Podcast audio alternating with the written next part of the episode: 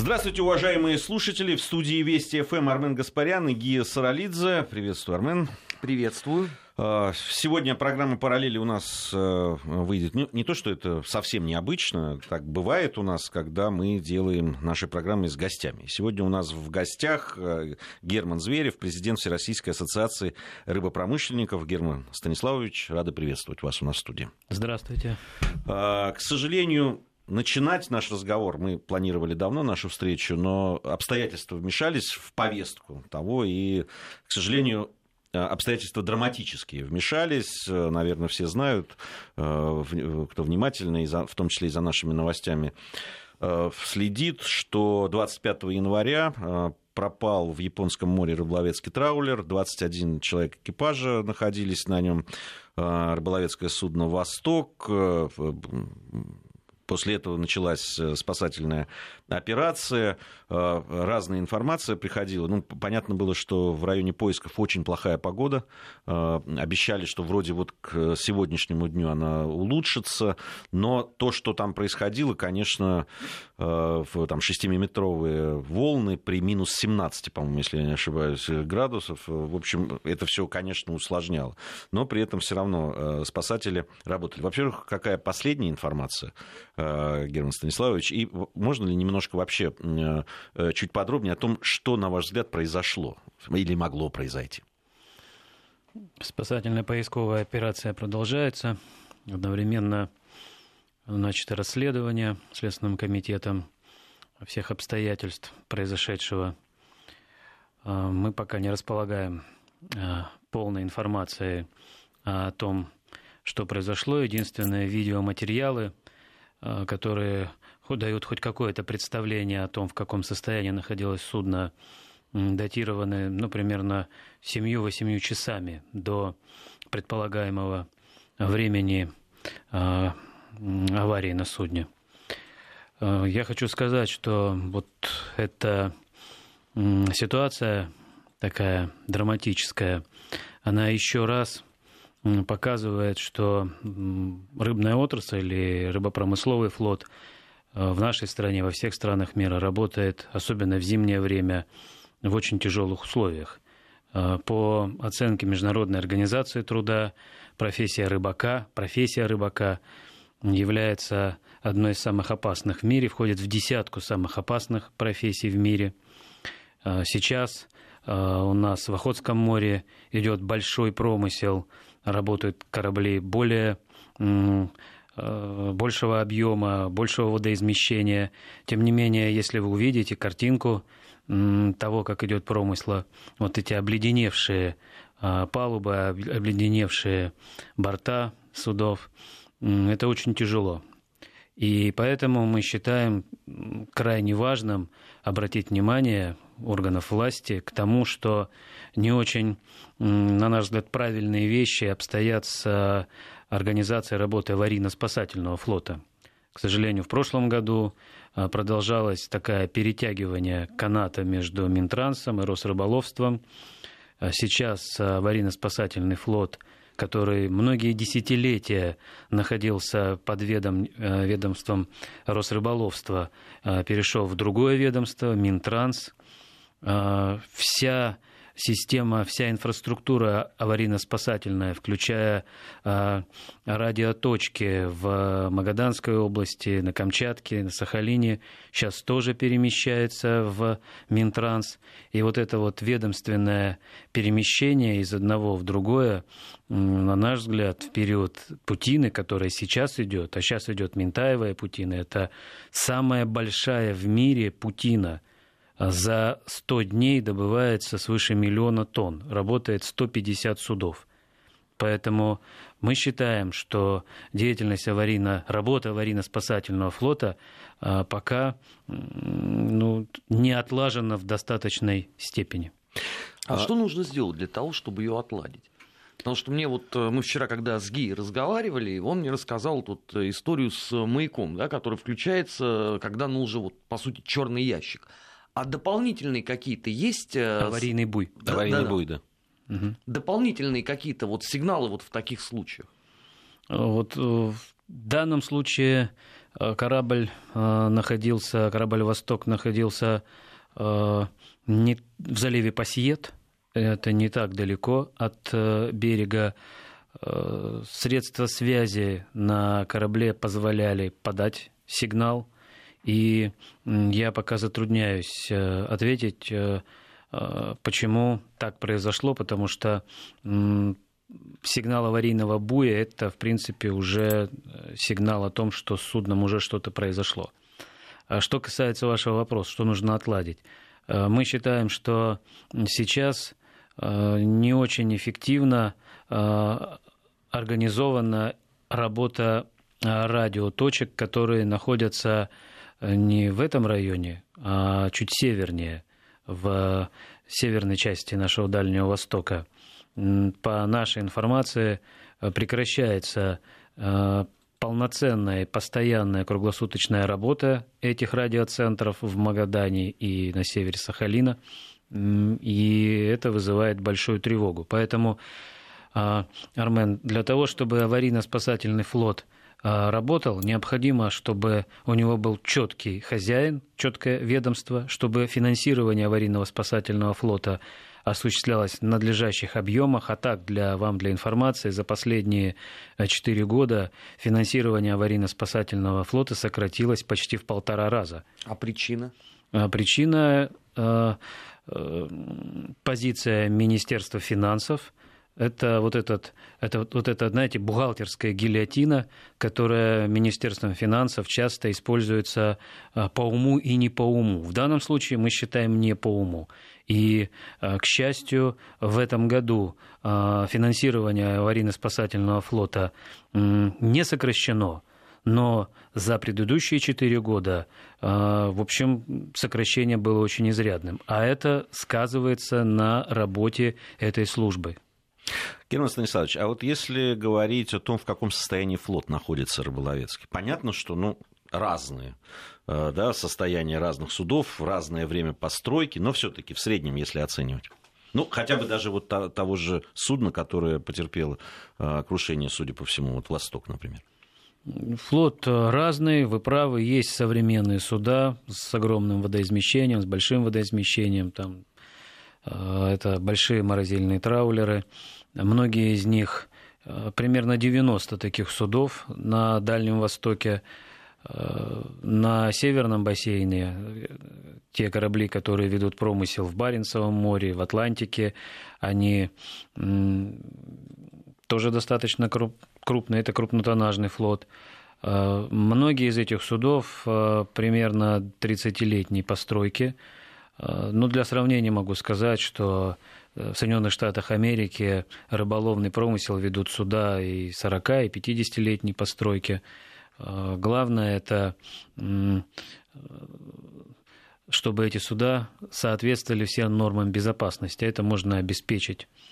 Есть много судов устаревших, особенно в классе средних и малых судов. Вот э, судно «Восток», оно относилось как раз к среднетоннажному типу. Поэтому я не могу сказать, что весь российский рыбопромысловый флот э, изношен и находится э, в упадочном состоянии.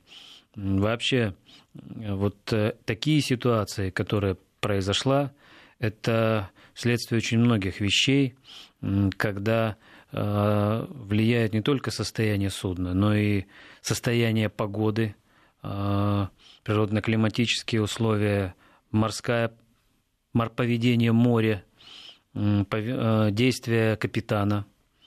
И в море вообще у людей, которые связаны в море, почему они так суеверны? Потому что э, очень часто эти факторы могут сложиться все воедино, склеиться, и трагедии могут происходить и с, казалось бы, современным, достаточно новым судном. Вот э, полгода назад такая трагедия произошла на промысле у канадских э, рыбаков. Поэтому прямой, абсолютно железной причинно-следственной связи между состоянием флота и вот такими ситуациями нет. Э, но, э, конечно, в целом состояние флота современность, либо изношенность рыбопромыслового флота на Э, вот этот уровень аварийности влияет. Там вот э, в некоторых э, сообщениях информационных говорилось о том, что на борту скопились краболовные вот эти ловушки большие, и на них, мол, очень много было льда. Это действительно, это краболовное судно? Это имеет отношение к действительности или нет? Да, это краболовное судно, оно осуществляет добычу краба. Добыча краба осуществляется с помощью ловушек, и вот этот э, пример, он также показывает, что к регулированию, к регуляторике э, в сфере рыбного промысла нужно относиться очень аккуратно. Краболовная ловушка – это средство, которое пускается на дно, туда э, попадает краб. Затем она извлекается, помещается на борт, краб, если его транспортировка осуществляется в живом виде, э, в трюме находится в водяной смеси. Э, с недавних пор э, возникли требования пограничных органов к тому, что крабовая ловушка не должна оставаться на дне, поскольку в этом случае является она может являться основанием для предъявления обвинения в том, что а, краб попадает в эту ловушку в тот период, когда у рыбопромысловой компании отсутствует разрешение на промысел. А, многие моряки и рыбаки обращают внимание на то, что транспортировка крабовых ловушек, особенно на судне, на котором нет груза краба, может быть сопряжена, сопряжена с, вот, с большим риском, потому что крабовая ловушка – это техническое приспособление, когда она находится на палубе, она действительно подвергается быстрому обледенению. А, не хочу делать никакие выводы и, и Э, какие-то громкие заявления, но хочу обратить особое внимание на то, что вот та информация, о которой рыбаки говорили, относительно того, что не всегда необходимо а, после а, извлечения краба и выгрузки его внутрь судна, не всегда не, необходимо и крабовую ловушку доставлять в порт и идти с крабовой ловушкой обратно.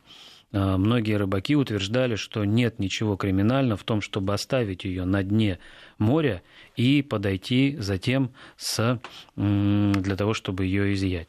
Еще раз а, хочу сказать, э, расследование будет э, оно начато, и делать какие-то выводы относительно того, что конкретно привело к этому, нельзя, но как минимум на несколько важных выводов, это работа аварийно-спасательного флота – это состояние рыбопромыслового флота в целом, это особенность тонкой, аккуратной, очень взвешенной регуляторики в отношении рыбопромысловиков. Это необходимость соотносить административные требования к рыбакам с особенностями ведения промысла. Вот эта ситуация высветила. К сожалению, в нашей жизни часто происходит так, что только вот такого рода драматические вещи вдруг фокусируют внимание на каких-то важных вещах, о которых э, говорят рыбаки или другие представители отрасли. А, а вот насколько часто все-таки происходят вот подобные события? А, ну вот э, на моей памяти просто, вот вы вспомнили канадское судно, и я вспомнил, что тоже в информационном поле это было. Но так, если говорить э, я вот именно о рыболовецких, если суднах, я не припомню, честно говоря. Два года назад у нас произошла трагедия на промысле Ментая в апреле 2016 года, крушение большого э, автономного траулера-морозильщика «Дальний Восток». Э, ранее, двумя годами ранее, э, тремя годами ранее было крушение в Беринговом море. В 2014 году погиб погибло краболовное судно в Охотском море. В 2010 году чудом, а, благодаря специальной спасательной операции, а, удалось а, спасти от вот этого краха рыболовное судно, которое вело промысел, три рыболовных судна, которые вели промысел и перегрузку на западной части Сахалина. Это, ну, если это достаточно часто, это действительно все-таки э, требующая очень серьезного внимания проблема. А, а почему же тогда, ну, при такой вот частоте эта проблема условно ушла на обочину внимания. Искренне полагают, что вот это вот просто череда таких э, случайных факторов. Почему вот условно, да, вот когда же ведь, ну все же познается сравнение. Вот если падает самолет какой-то, да, не дай бог, это сразу серьезнейшая комиссия, это э, средства массовой информации неделями будут об этом говорить. А если происходит вот что-то из того, о чем вы Я, сейчас может сказали, быть, мы не знаем, может быть, действительно там тоже создаются комиссии, это серьезно разбирается. Ди, ну подожди, мы с тобой э, каждую неделю в эфире, да, если мы вот сейчас вот тоже послушали и удивились, значит, это проходило мимо нас. А это странно достаточно. Э, Я считаю это более чем странно, поэтому один из вопросов, который будет у нас на съезде, мы будем его проводить. Мы бы хотели, чтобы власть предметнее и результативнее занималась такой, такого рода ситуациями, чтобы, а если точнее, чтобы она сделала все для исключения такого рода ситуации. И здесь, э, еще раз повторяю, не все рукотворно, не все зависит от э, человека. Вообще все, что связано с э, рыбалкой, с промыслом, с морем, не все зависит от человека. Но очень многие вещи зависят и от судовладельца, и от э, э, тех ведомств, которые контроль, осуществляют контроль-надзорные э, полномочия, и от тех ведомств, которые финансируют и организуют работу аварийно-спасательного флота. Поэтому нельзя, чтобы просто промелькнула и забылась эта ситуация. А, Давайте вообще поговорим об отрасли. А, Вот мы поговорили, из чего флот состоит. А, Я так понимаю, он там, ну, можно сказать, понятно, что есть какие-то проблемы, и хотелось бы обновления. И я присутствовал на слушаниях в Госдуме, которые были посвящены вопросам как раз рыболовства. И там, насколько я знаю, говорилось, что э, строятся новые суда, для, есть какое-то обновление для рыболовецкого как раз флота. А, Вообще, что такое отрасль сегодня, рыболовецкая, да, в отличие от того, что было в начале 90-х?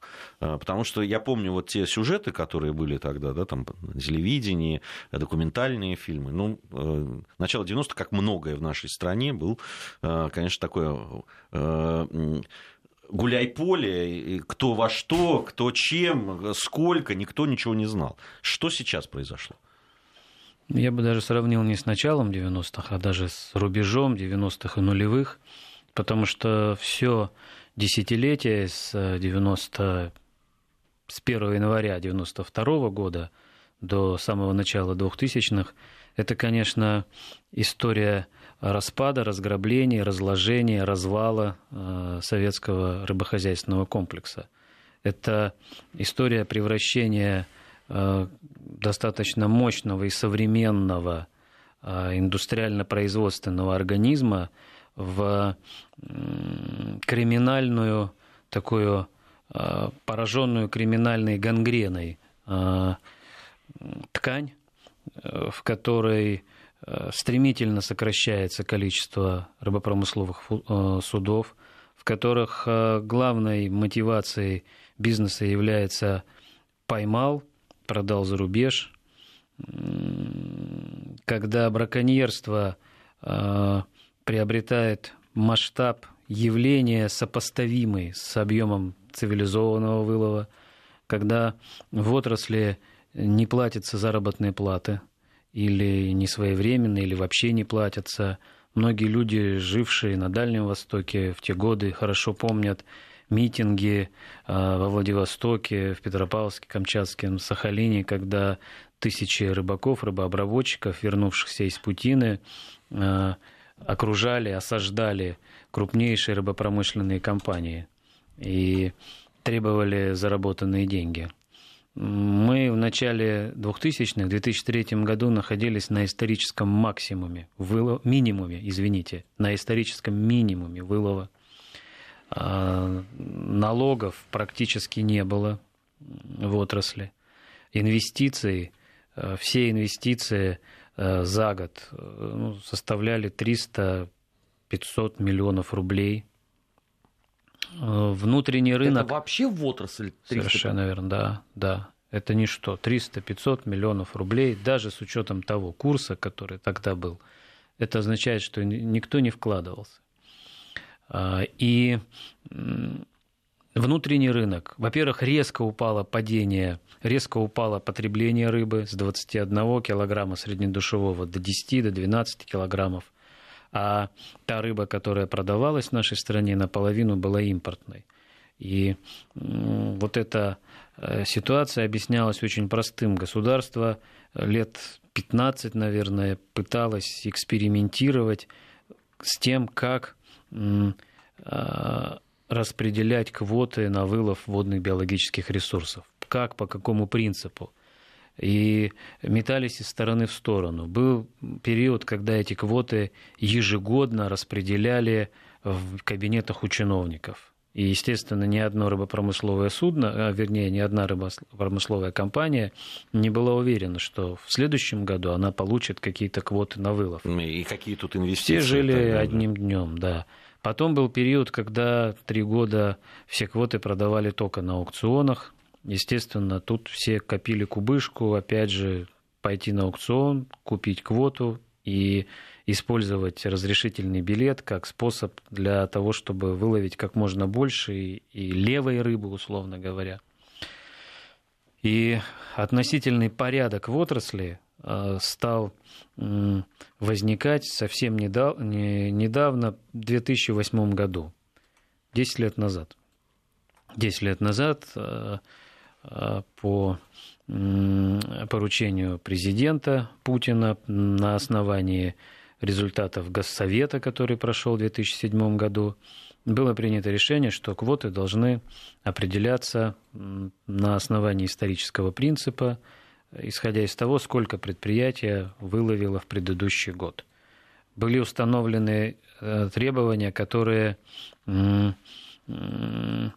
обязали всю добываемую рыбу привозить в порт для э, оформления ее в порту. До этого рыбу можно было спокойно, бесконтрольно перегружать в море с добывающего судна на транспортное судно. Вот, поэтому минувшие 10 лет – это период, когда э, отрасль стала возрождаться. И сейчас вот результаты прошлого года у нас и очень большой вылов. Мы э, добываем 4,7 миллиона тонн. Налоговая нагрузка, налоговая отчисления, там 42 миллиарда рублей. Это примерно в 5-6 раз больше, чем было 10-12 лет назад. А, в прошлом году заложено 6 новых судов. А, два судна уже а, спущены со стапеля. Еще контракты на 24 новых судна.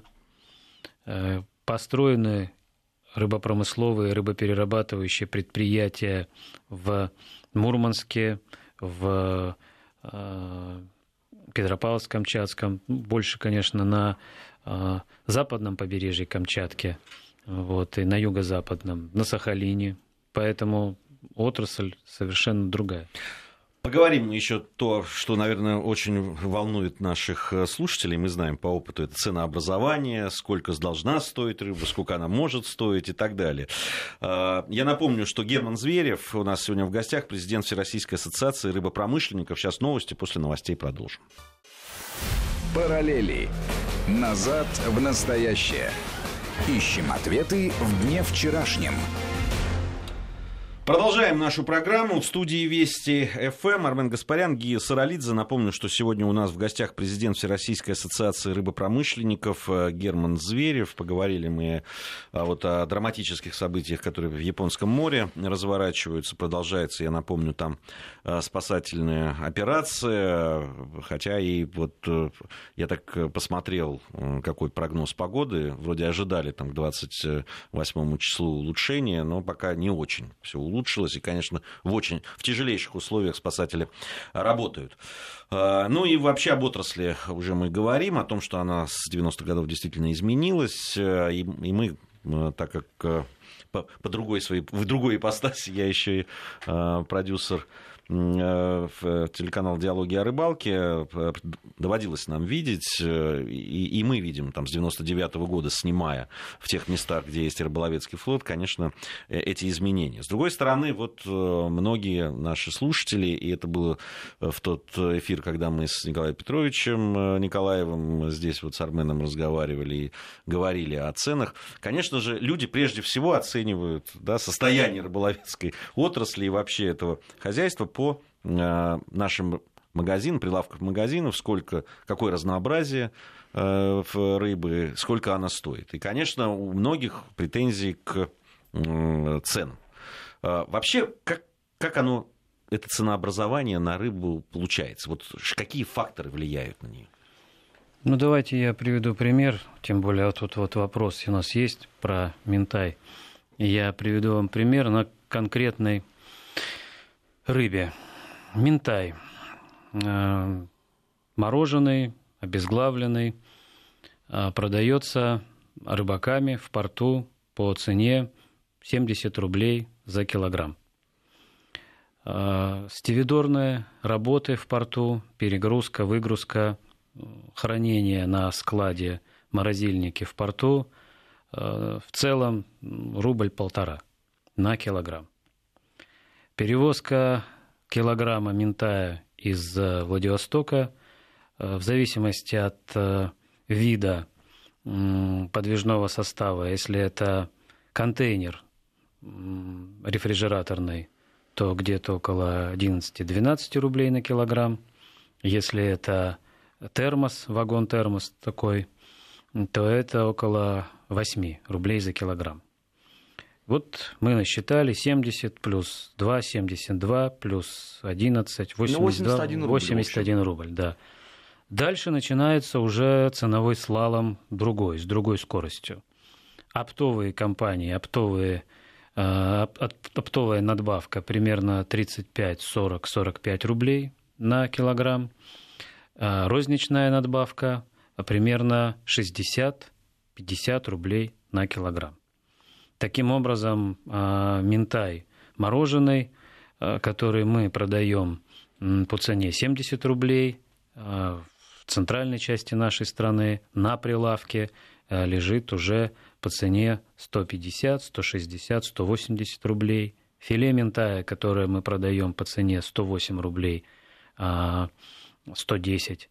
Это то есть уже после переработки, да, там да, это... филе, которое а филеш э, индивидуальной заморозки, э, его могут видеть в килограммовых упаковках э, филе или кальмар, например, в килограммовых упаковках. Мы продаем около 100-110 рублей за килограмм, а кальмар чуть дешевле. Здесь он продается в центральной части по цене 250-300 рублей за килограмм. Селедка самая популярная российская рыба, самая популярная. Наша отпускная цена, мороженая селедка, а, примерно 45 рублей на ту, которую вылавливаем в Охотском море, а есть а, алюторская селедка, а, про нее многие знают и помнят, это очень крупная селедка по жирности, по размеру, она сопоставима с атлантической, ну, примерно 65 рублей. В рознице 150-160 рублей. В октябре 2015 года на президиуме Госсовета, который проводил а, президент, а, прозвучали цифры о том, что 65-70% в цене рыбы розничной на прилавке – это маржа розничных сетей. 60, 65%. Поэтому мы помним ситуацию, вы знаете, например, по лососевым. Ведь у нас в течение последних восьми лет были очень разные уловы. Были громадные уловы лососевых э, в 2011 году, в 2012 году, когда наши отпускные цены падали вниз. Но потребители этого падения не замечали. Э, были периоды, в прошлом году у нас пошло вниз, пошли вниз отпускные цены на селедку. С апреля 2017 года отпускные цены на селедку стали снижаться с 50 рублей, с 52 до 40 рублей.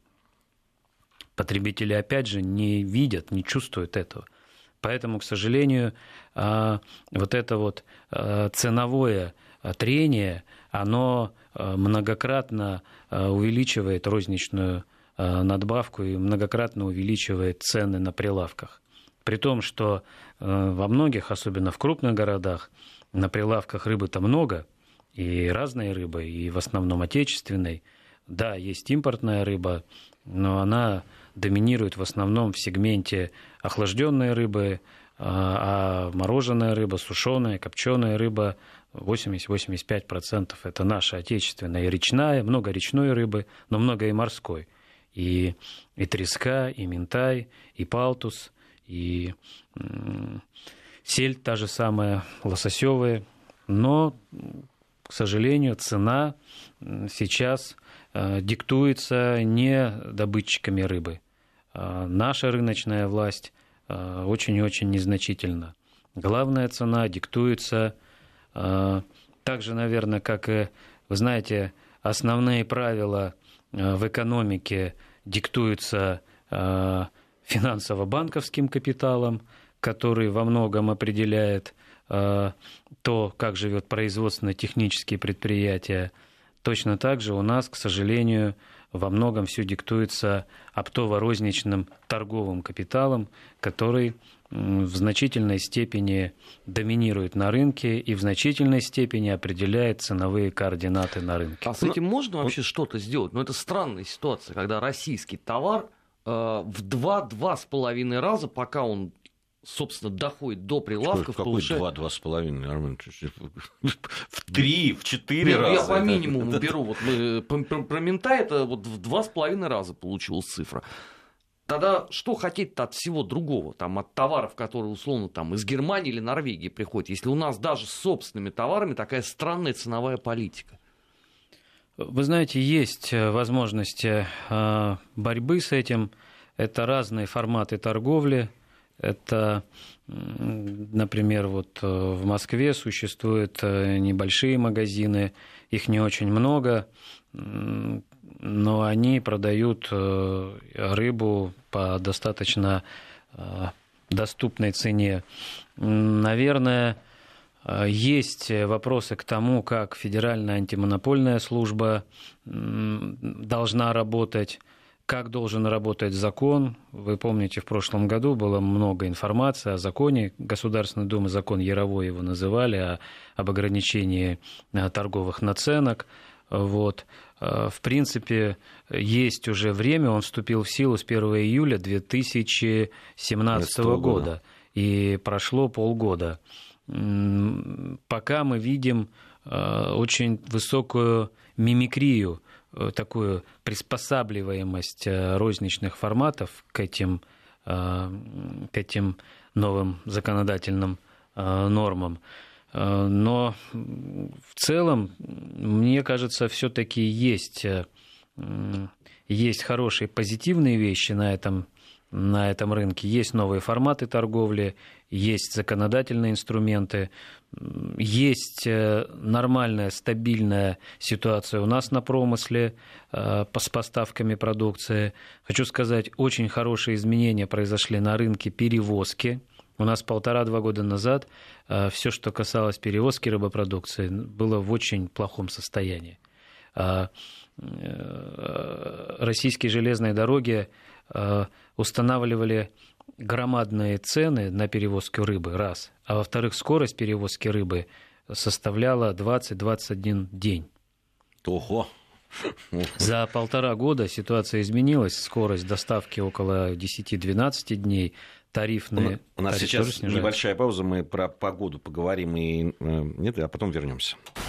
Ищем ответы в дне вчерашнем.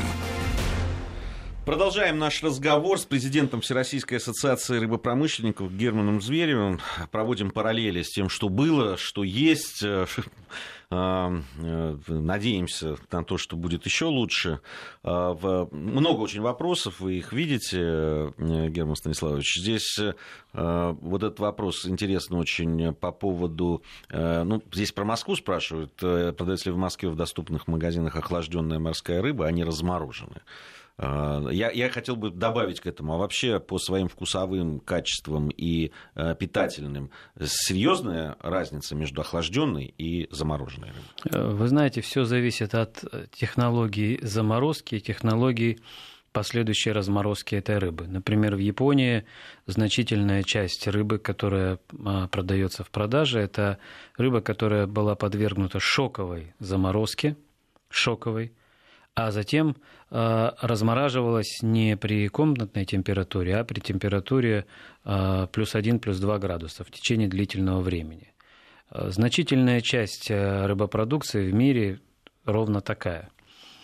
Что касается... И это достаточно качественная и вкусная рыба – к сожалению, очень часто под видом охлажденной рыбы продается рыба, которая была подвергнута быстрой разморозке, которая находится 1, 2, 3 дня в этом размороженном состоянии во льду. И, конечно, она ну, не очень, наверное, не очень вкусная.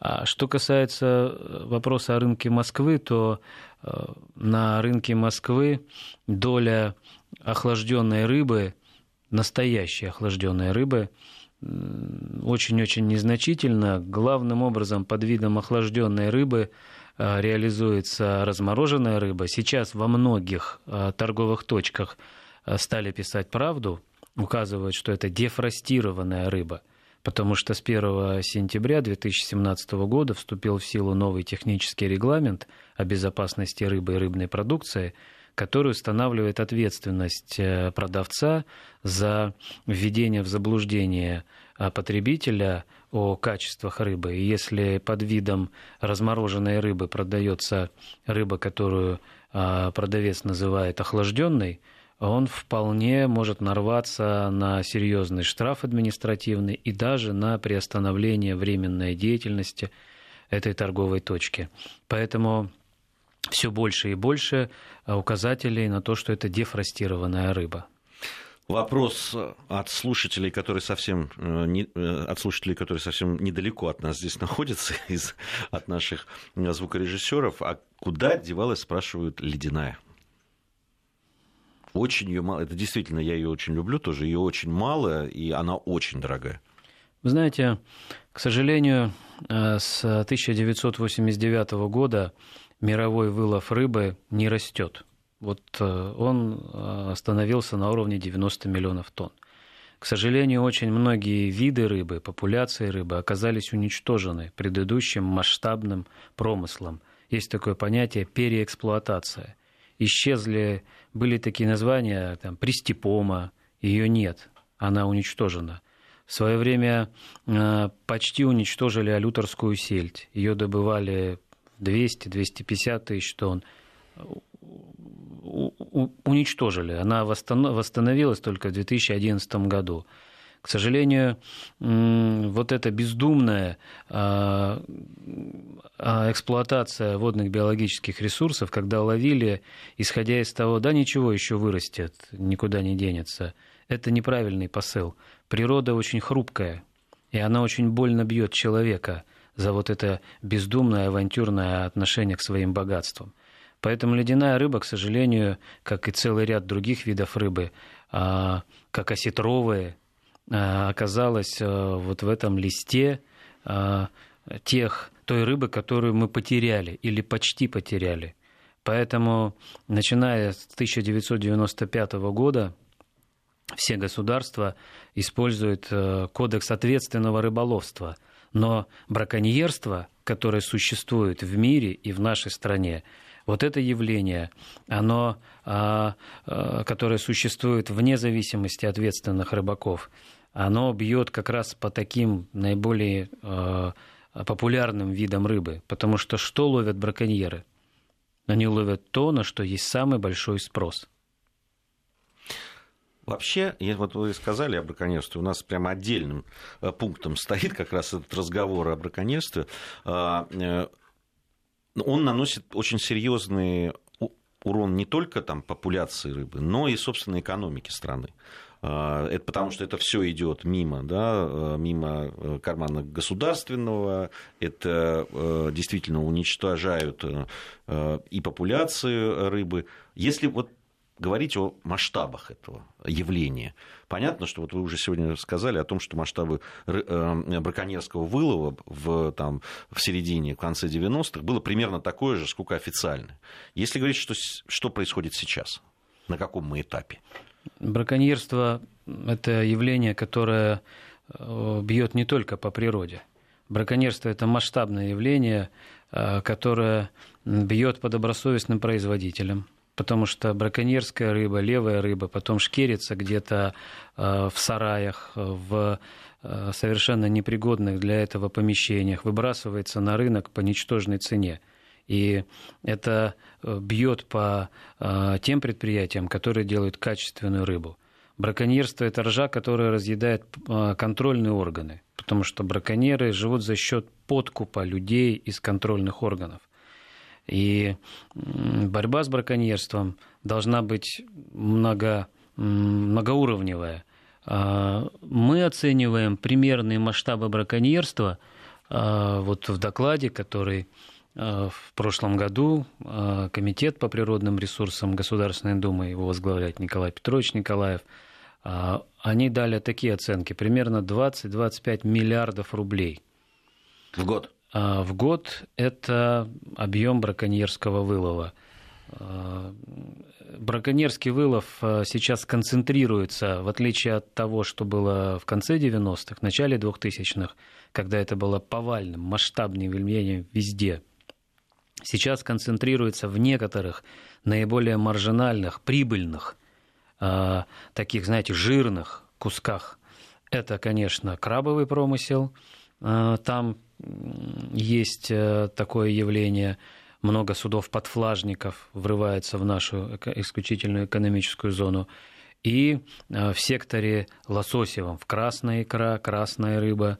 Э, то есть сейчас браконьеры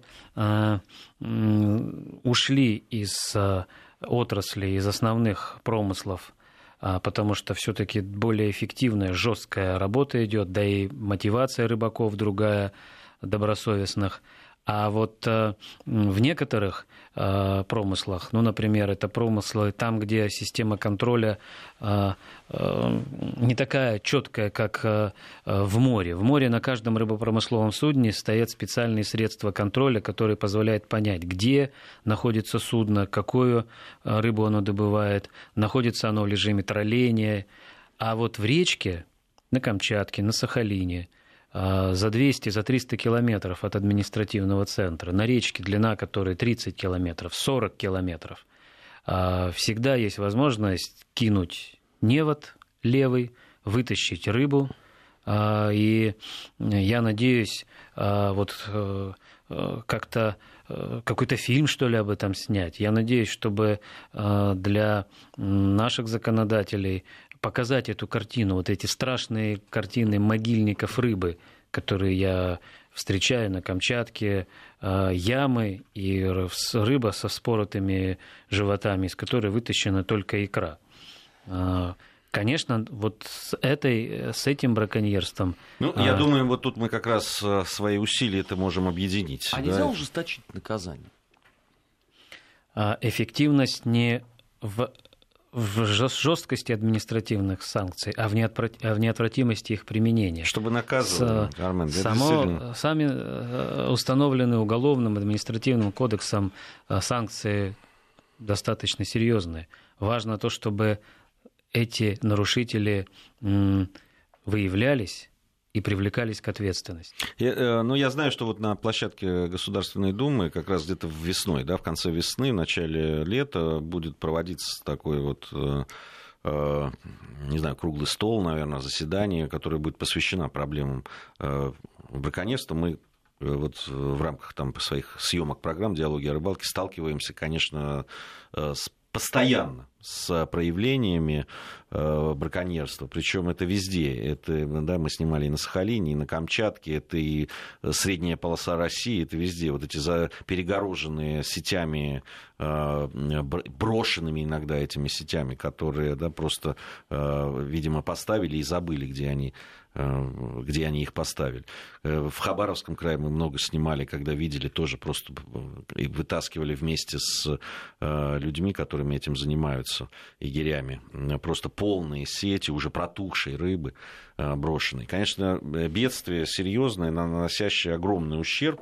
И я думаю, что здесь мы, вот как и наша радиостанция, в программе «Диалоги о рыбалке», в том числе и на Вести ФМ, который у нас существует, и с государственными органами, Государственной Думой и вашей ассоциацией будем против этого бороться. Э, время наше в эфире подошло к концу. Большое спасибо, Герман Станиславович, за то, что пришли. Надеюсь, не в последний раз. Э, напомню, что президент Всероссийской ассоциации рыбопромышленников Герман Зверев был сегодня у нас в гостях. Э, совсем скоро у нас итоги недели в программе «Недельный отчет».